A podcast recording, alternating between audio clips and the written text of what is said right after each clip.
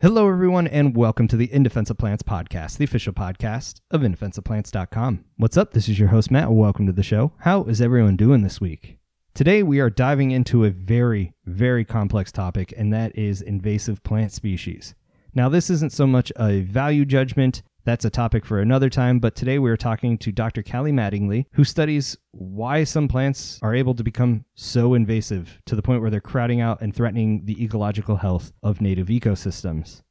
Dr. Mattingly takes a variety of approaches to this, both ecological and genetic, but she brings a statistical background that makes everything she does so much stronger.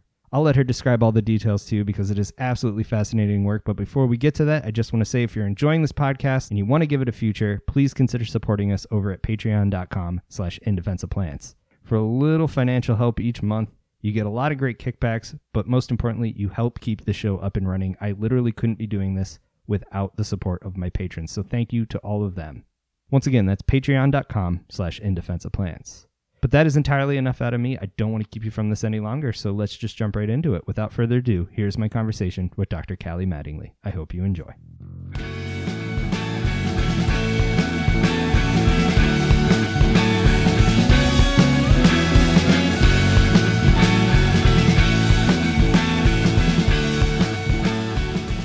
All right, Dr. Kali Mattingly, welcome to the podcast. I am so excited to talk to you today, but let's start off with an introduction. Tell everyone a little bit about who you are and what it is you do.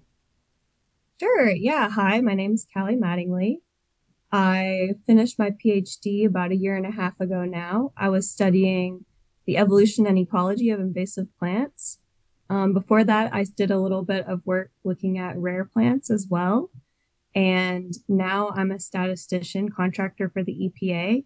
So I work for the Great Lakes office and I consult with all the different projects that they're doing. So a lot of it is environmental toxicology, looking at water pollution.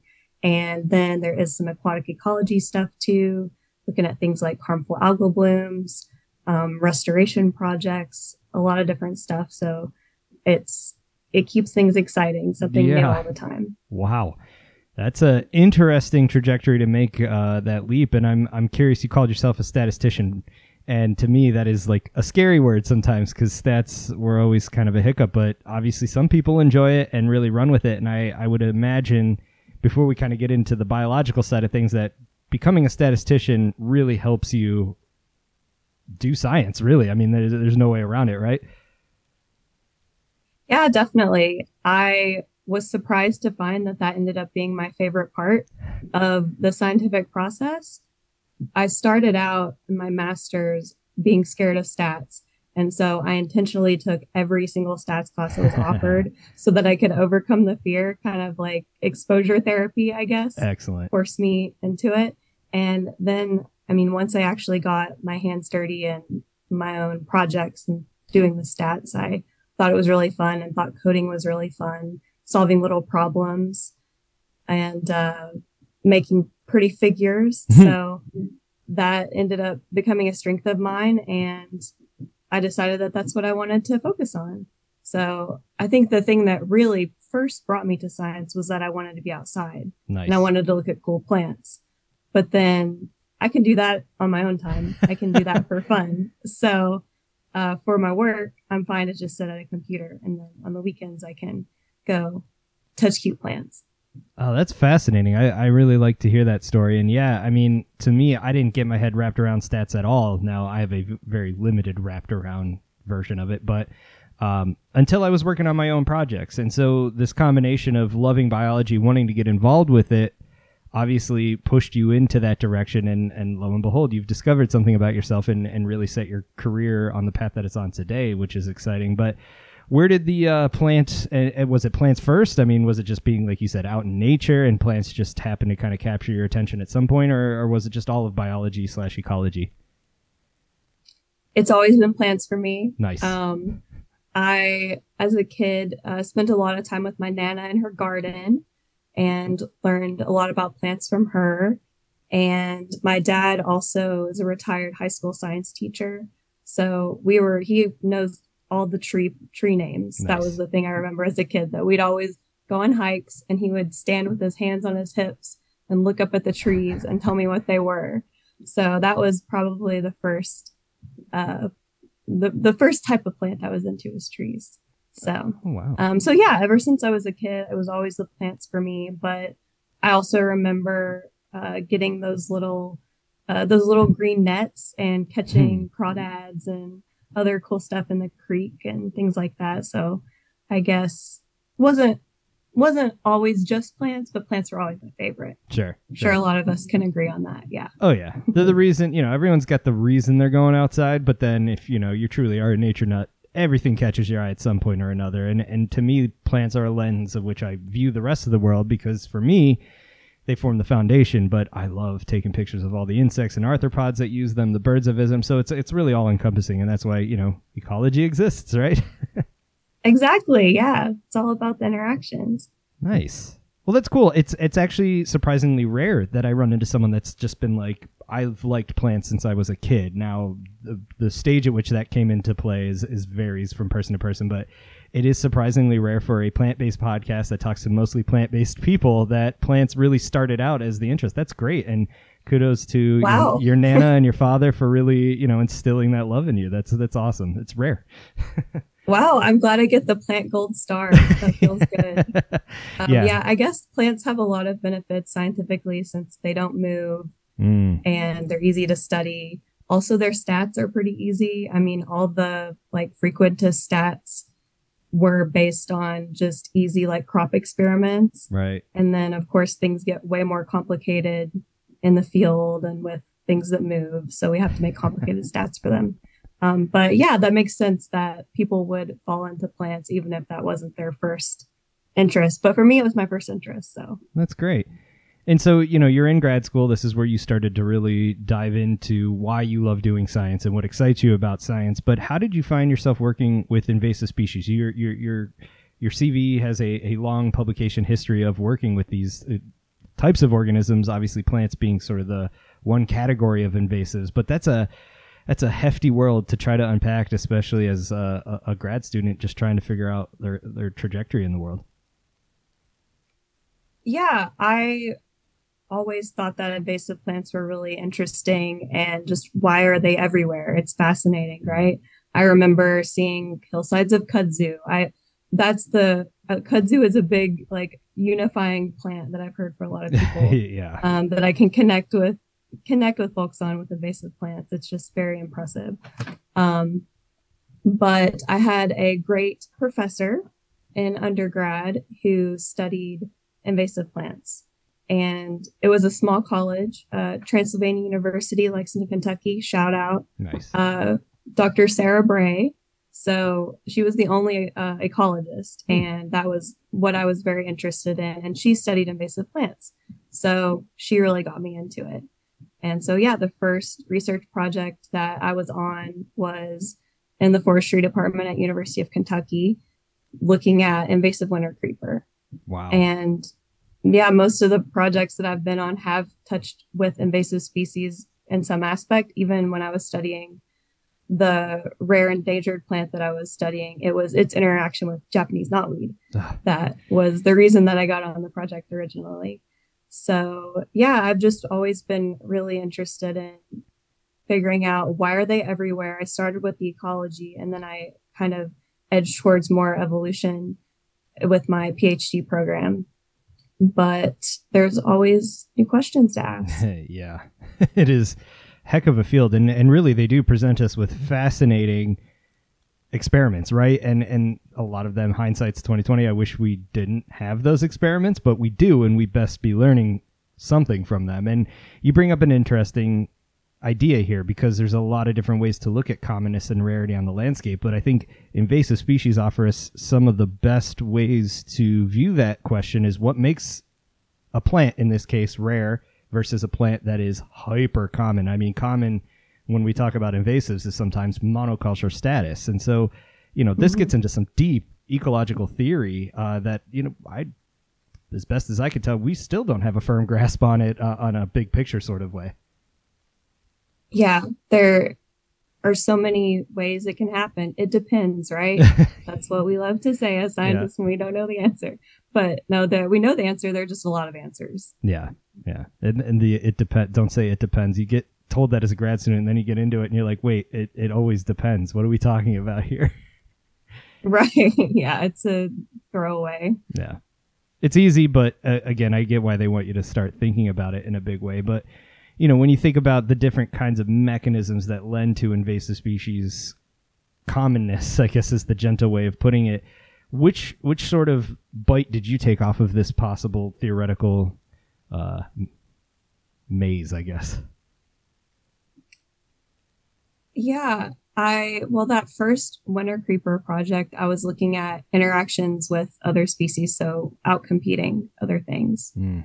And then towards the end of, um, not the end, I'm in the middle of my career, but more recent, I guess, um, the more recent aspects, um, looking at, so I was really interested in how different introductions, different um, propagule sources of invasive mm. species from their native range, how all of those come together in the introduced range and how they that diversity might interact and create something new potentially hmm.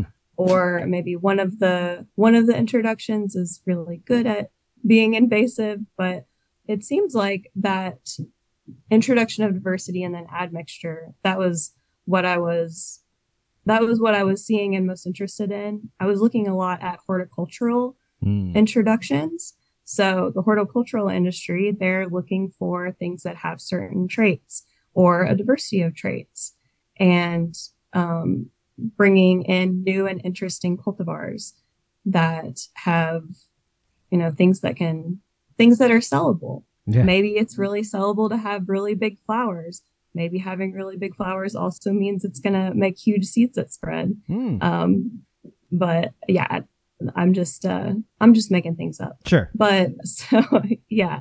Um, one example, you mentioned Lesser celandine as a species that you're interested in.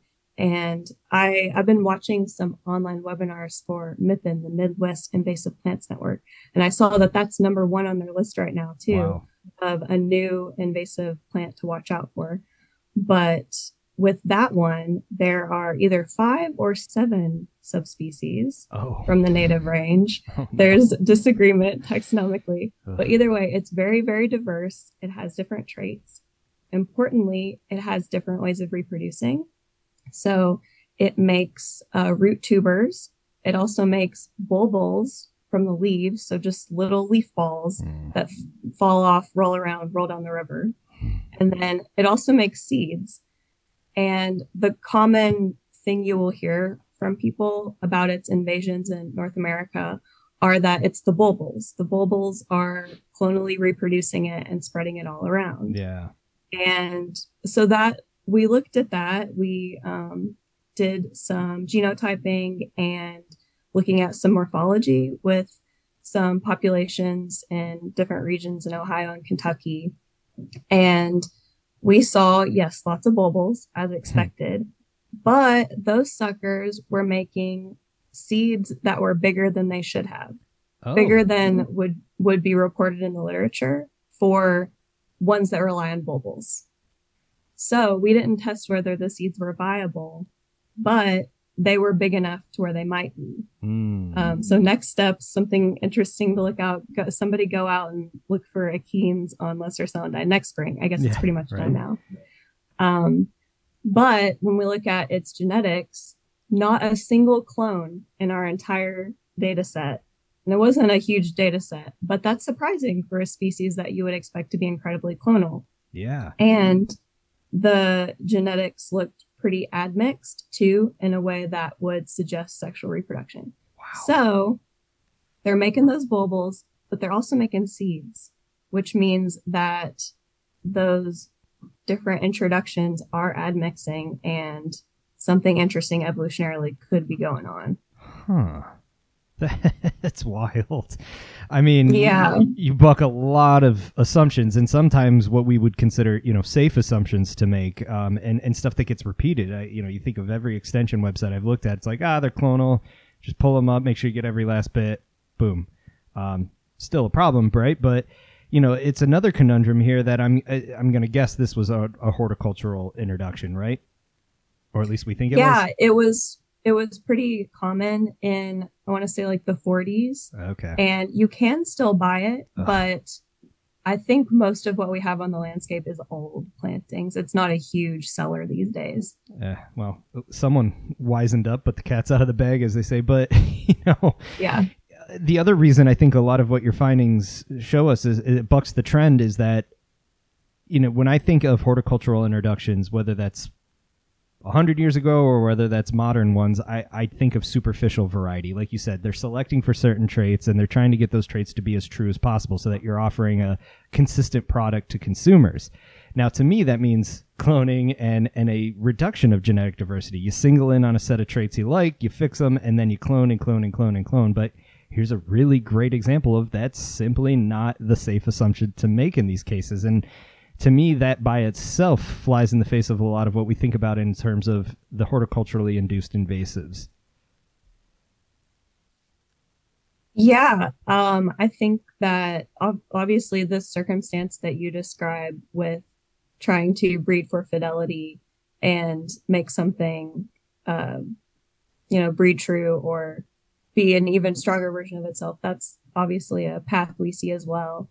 And these these guys, I don't know about lesser celandine, but I'm thinking about other Mhm. introduced species that horticultural sources are one way that they are moved around, but they are moved around in other ways as well. So purple loosestrife would Mhm. be a good example of that. Those little tiny seeds can get into all kinds of different places and ballast water, that's a big thing you see as a, a way that it was originally introduced because it isn't a wetland species. So Yeah. um, it's a great way to move a big lot of seeds, a Yeah. big lot of water. Yeah.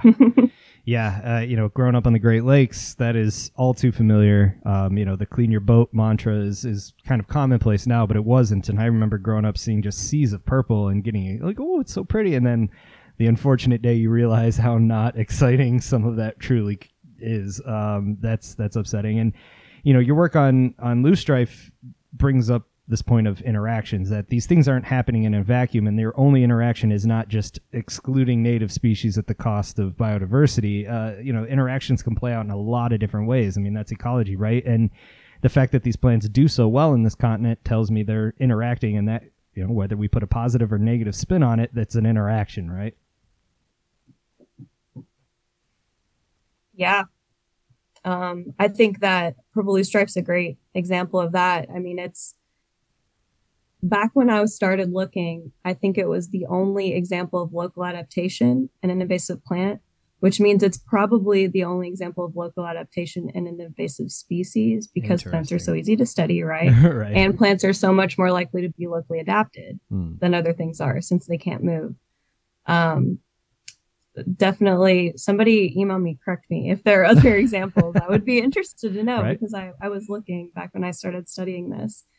But um, yeah, so purple loosestrife interacting with its introduced habitat and it stratifies along latitudinal gradients is what was found. So there are different flowering times. Oh, my dog is oh, saying hi hi. pupper He just got back from a hey walk. buddy Yeah. what's its name Uh, his name is Leto. Lita. He's- that's a good name Duke Leto Atreides from Dune. That's his full title. excellent i love that that's good it's a Uh-huh. solid dog name Thank you.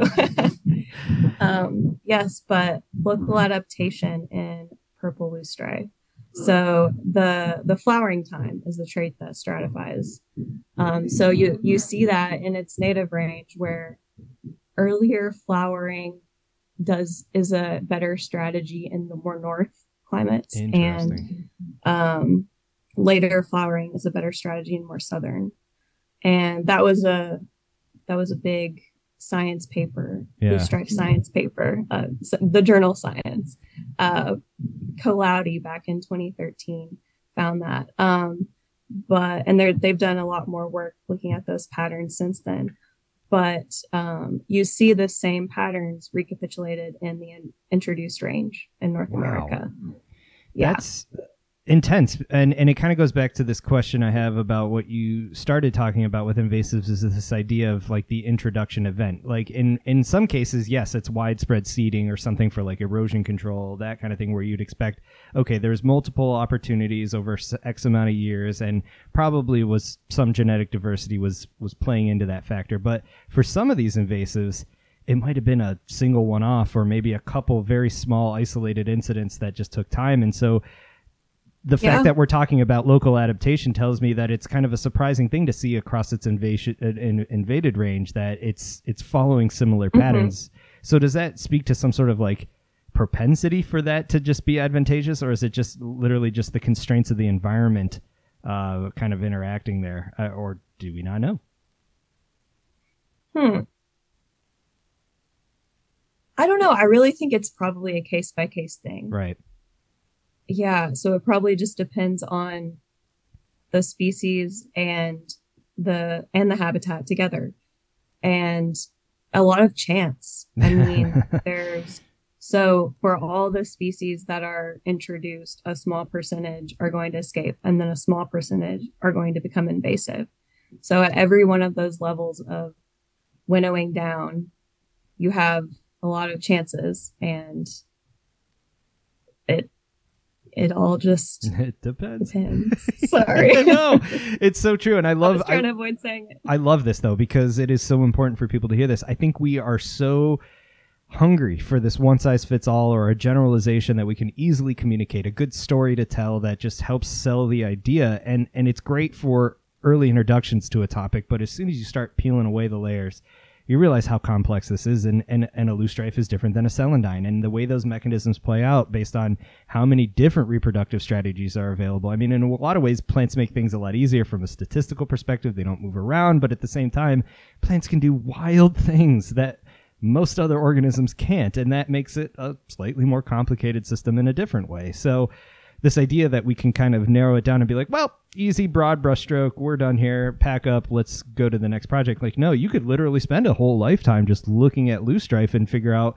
multiple different avenues to approach this topic, especially when it just relates to invasion, let alone what it's doing in its native habitat. hmm Oof. So, yeah, fruitful career ahead of you then, I guess. yeah, there'll always be more to look at. I mean, loosestrife is probably the best studied invasive plant. Like there, it's a great model system for invasive species. And yeah, reproductively, it's super interesting. It's got tri-styly. So it's got three different style morphs of different links, And that determines which ones can cross with each other. They have to cross with a different style morph. Mm. So that was something that Darwin studied back Nice. in the 1800s. So I always love to tell people that.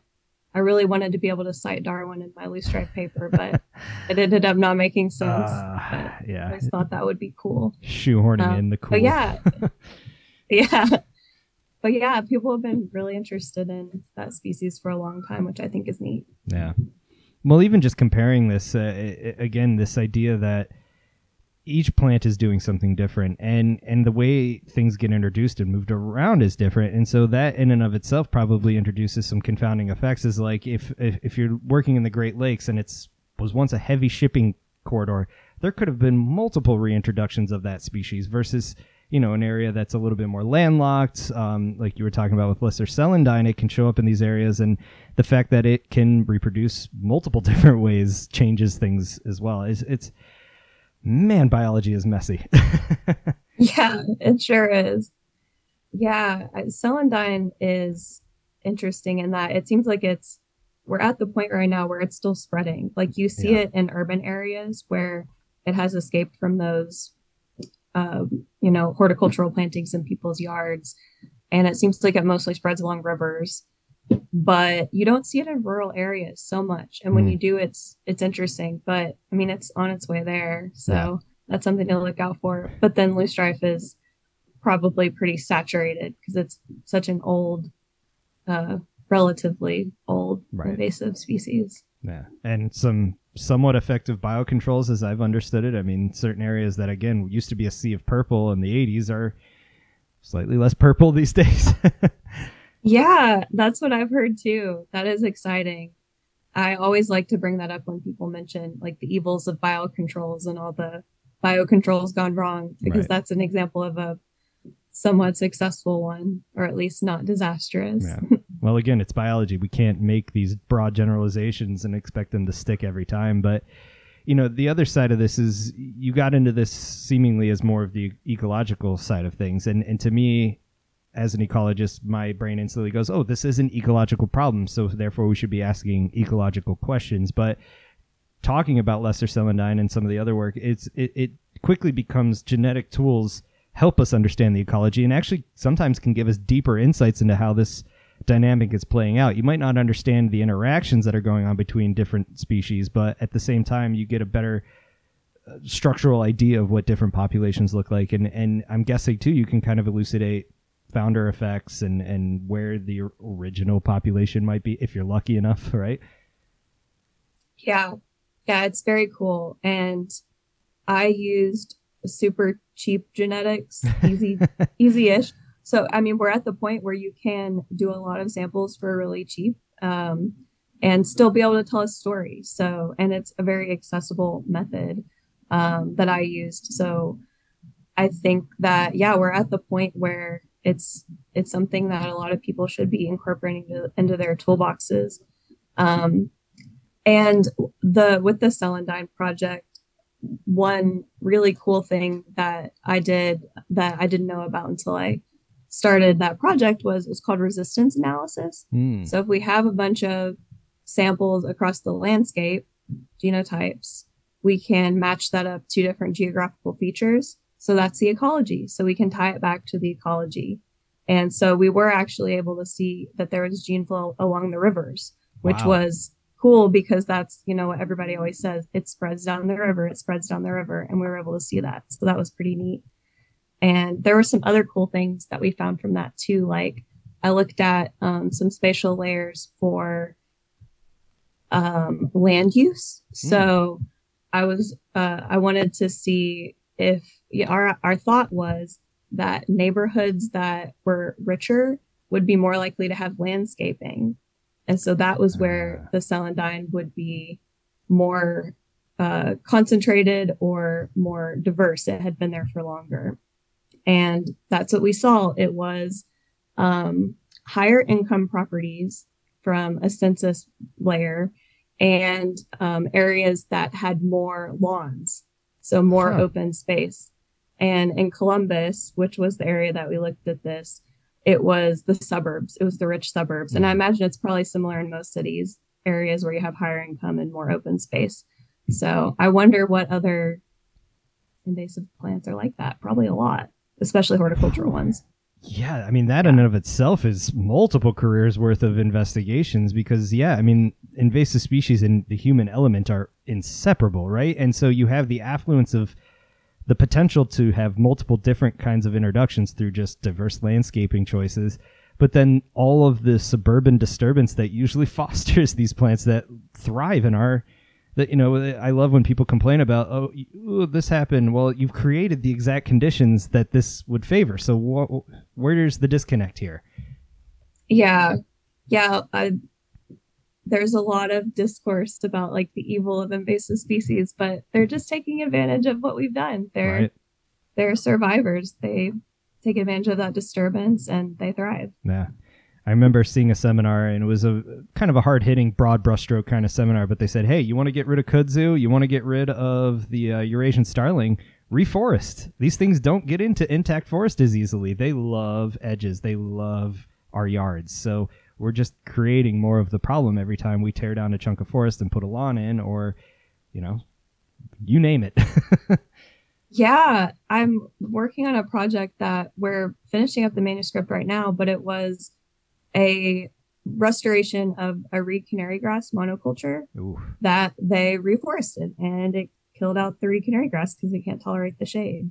Dang. So basically, just treat the reed canary grass with glyphosate, plant a bunch of trees, leave it. 20 years later, come back, you got a forest, and reed canary grass is gone. That was the story of the paper, basically. Wow. So, quite a story. Uh, we're calling it assisted assisted succession. Nice. So for a succession assisted with the, you know, initial measures. So yeah.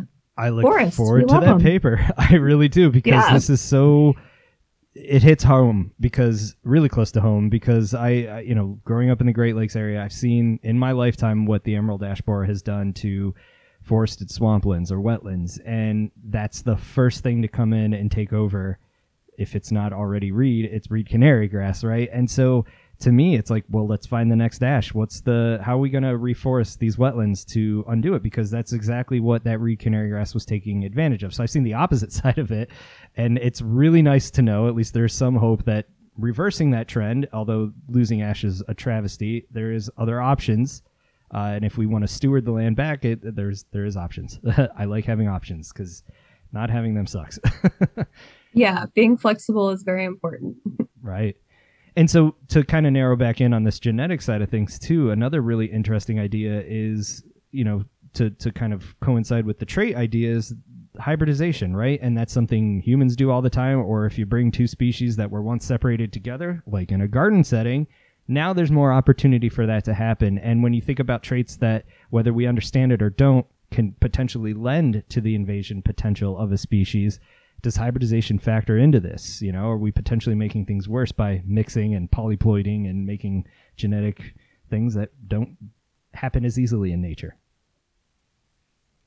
Well, maybe I a lot of, I mean, hybrid is, hybrids are known for being inviable and doubling a genome can be bad too. So a lot of that can be detrimental. Hmm. But I mean, in crop breeding, in cultivar breeding, those are used as strategies to make new exciting things. So it can work out too. And hybrid vigor is a thing.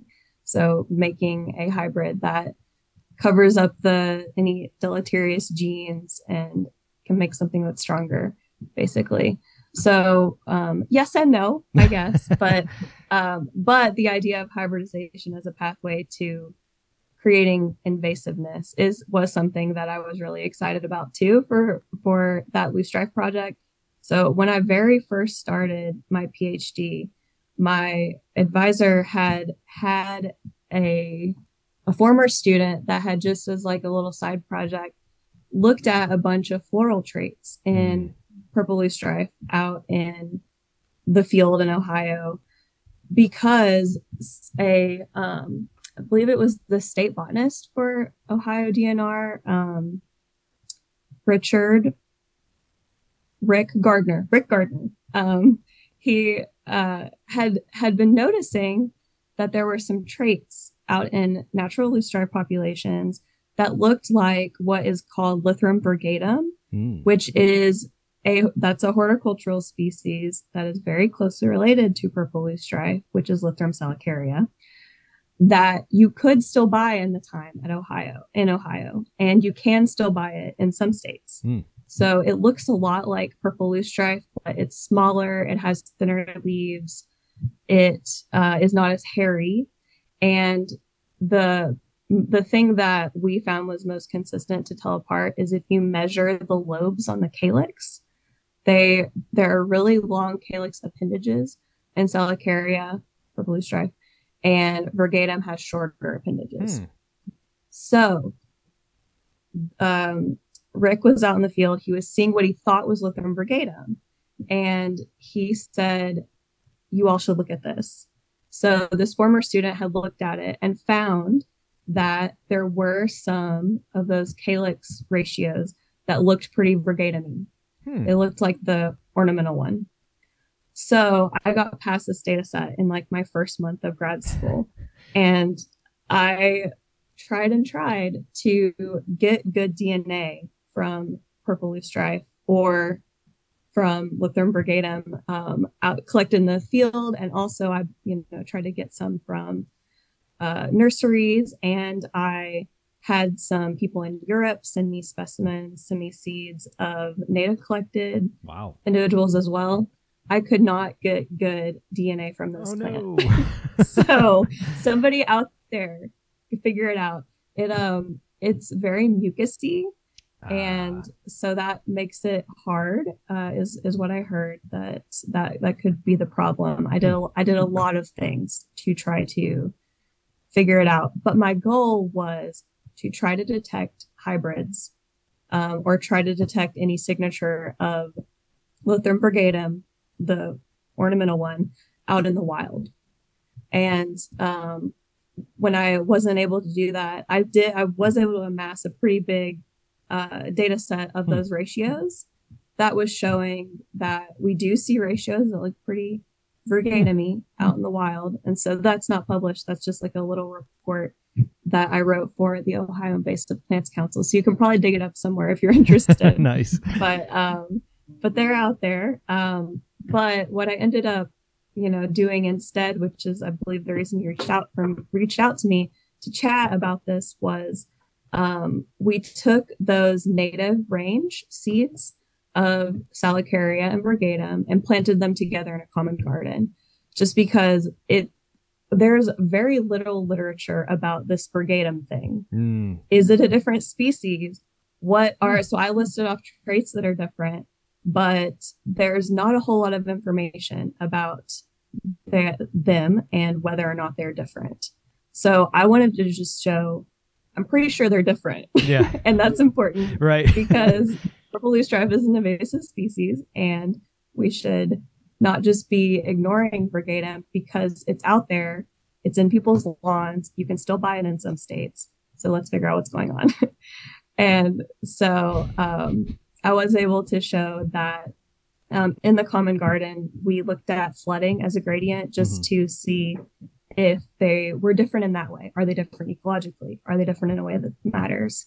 And so they are both wetland species. And we found that it seemed like Salicaria was a little bit less stressed by the intense flooding than uh, Virgatum was. So Virgatum got a little more stressed. So there seems like there could be a little habitat differentiation there potentially. And the other thing was that Virgatum made a whole lot more flowers, mm. not just not just proportionally because it is a smaller plant, but the mass of flowers, just the total mass was more wow than Salicaria. Yeah. Um, so that was surprising. Uh, but you know, if if it is the one that was chosen to be an ornamental, maybe it's because it makes the flowers are smaller, but there's more of them. Right. Um, so that could make sense. But um, if we are worried about, you know, the massive amount of seeds they make, if it's making more flowers, that is mm-hmm. something to think about. So, um, so yeah, that that project was just sort of baseline first step, looking at this interaction with the two different loosestrifes, But there's a lot more stuff that could be looked at there. Yeah, that's what I'm. I'm really happy to have heard the whole story of how that played out because it's a really cool story of how science kind of works a lot of the time. And, and, you know, you kind of mentioned how cheap genetics and it's we're we're at a point where genetic studies are easier and cheaper than they've ever been, but that doesn't mean it's necessarily easy. And there's a lot of aspects that can challenge that. I mean, the fact that we you couldn't get good enough DNA goes to show you that sometimes biology has different objectives in mind and and you being able to extract DNA is not ever one of them, but you know this idea that yeah. where do you begin when no one's really looked? And that to me is fascinating in and of itself because it is so easy to fall back on it's 2023 why haven't we figured it all out? Well it's there's so many more unknowns and we have to start somewhere right? And so this idea of chipping away at ecological differences to even know where okay i can't get the genetics but is there a habitat or is there a flowering is there some biological or ecological difference i ran into the same thing where what one taxonomist was treating as two species absolutely no ecological difference and trait overlap up the wazoo. So, you know, a, a, lot of even things we take for granted need to be challenged, and sometimes it offers up way more questions, and again, way more things that like another grad student or someone else. But you took that first step, and that to me is amazing, and I love that because it's rare to hear that today because so many people are jumping onto projects already in place. You've taken a major first step in this to help kind of elucidate that, but much more needs to be done before you can really start to, to pull it away. And then, you know, the idea from the statistical standpoint of confounding factors, selection, choices, human decisions were made bringing something in and introducing it to horticulture. So I'm sure from a statistical perspective, that must be a fascinating challenge in and of itself. Yeah, I'm, I haven't, I haven't thought that far. I feel like I, I took off my little chunk sure. and and tried to focus on that. But yeah, there's a whole world out there, man. Yeah. but that's just it. I mean, that is science in a nutshell, right? Is biting off the chunk. It's it's rarely is it this eureka, we've discovered something new and it's we've changed everything. Like most of the time it's like we've set the bar a millimeter higher, but that's a millimeter higher than it was last year and many more millimeters. You know, over time it really does add up and that's what it's all about, right? Yeah, definitely. Yeah, I hope that we can agree that Virgatum is different based on that paper yeah. because that is that is a small step. Um, I mean, there it there's a lot of people who say that they aren't different species, and they might not be. I didn't, you know, do species delimitation. Sure. Um, if someone wants to do that, you're going to have to get good DNA though. So yeah.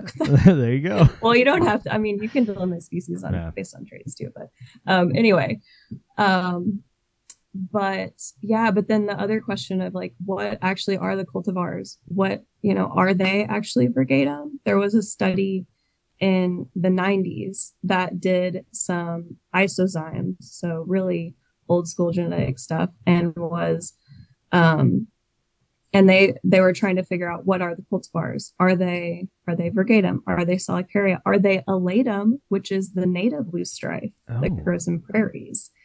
And um, it was all a mess basically is what they found. So things that were labeled virgatum sometimes weren't. Mm-hmm. and i did a little bit of investigation into that too. There most of these cultivars came from an agricultural station in canada.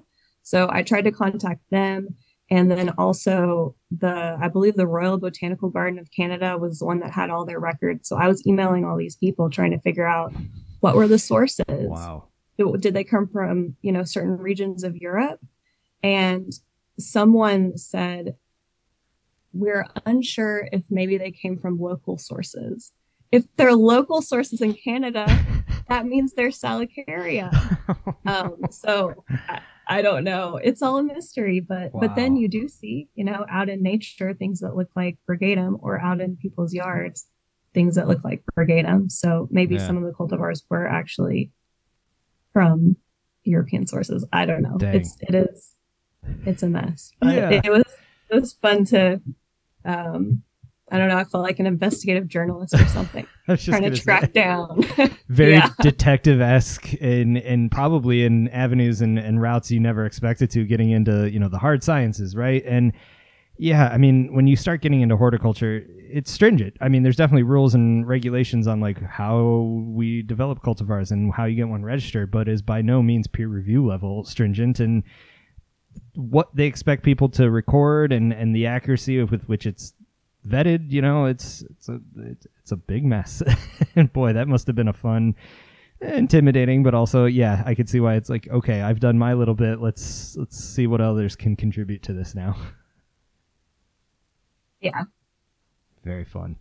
Well, that's cool. I mean, again, it's you think you know something. I assumed I had heard a lot about this, but even the part you've bitten off is is opening up so many more questions. But you know, in your position now, you mentioned you get to dabble in a lot of different avenues. Are there any particular, like botanically at least, invasives that you're are, are more on your radar for what's kind of up and coming need to think about that the audience could maybe go, hey, I, we have this, we should be worried or not worried. I don't know.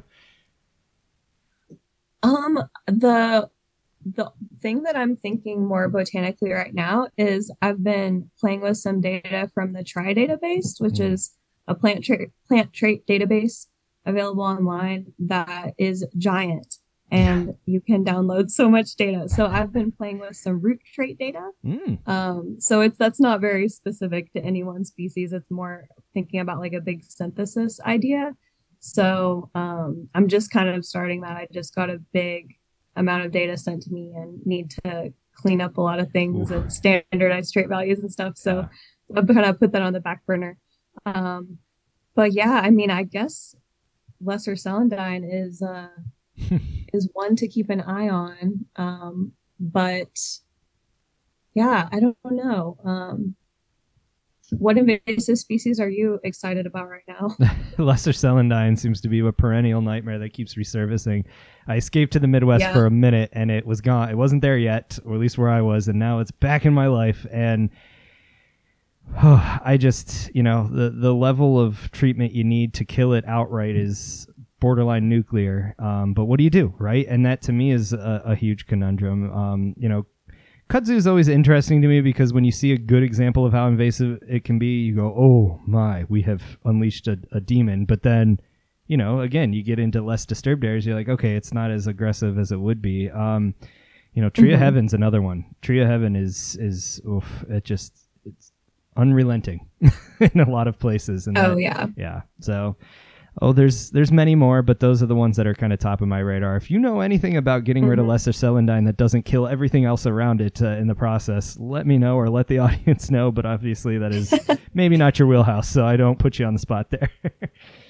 Yeah, I mean, that's not my expertise, but it seems like there are some good guidelines out there that, yeah, just Yeah. recommend using herbicide. I wore my glyphosate blue nail polish to talk with you. So nice, on point. um, On and, you know, we don't we don't love using herbicide, but It's- sometimes that's the way. A tool in the toolbox, if used properly, can be Um, this is- safe. yeah. Um, here's a silly thing about treating celandine though. So in so I mentioned that resistance analysis where I looked at different habitat features. Mhm. One was soil type, and we found that sandy soils seem to inhibit its establishment or success in some ways. So Mm. areas with sandier soils, you don't see it as much. Um, so I said to my advisor, "Oh, maybe we could treat it by just dumping sand." Sandboxification. so stupid. Sand, yeah, sandboxification.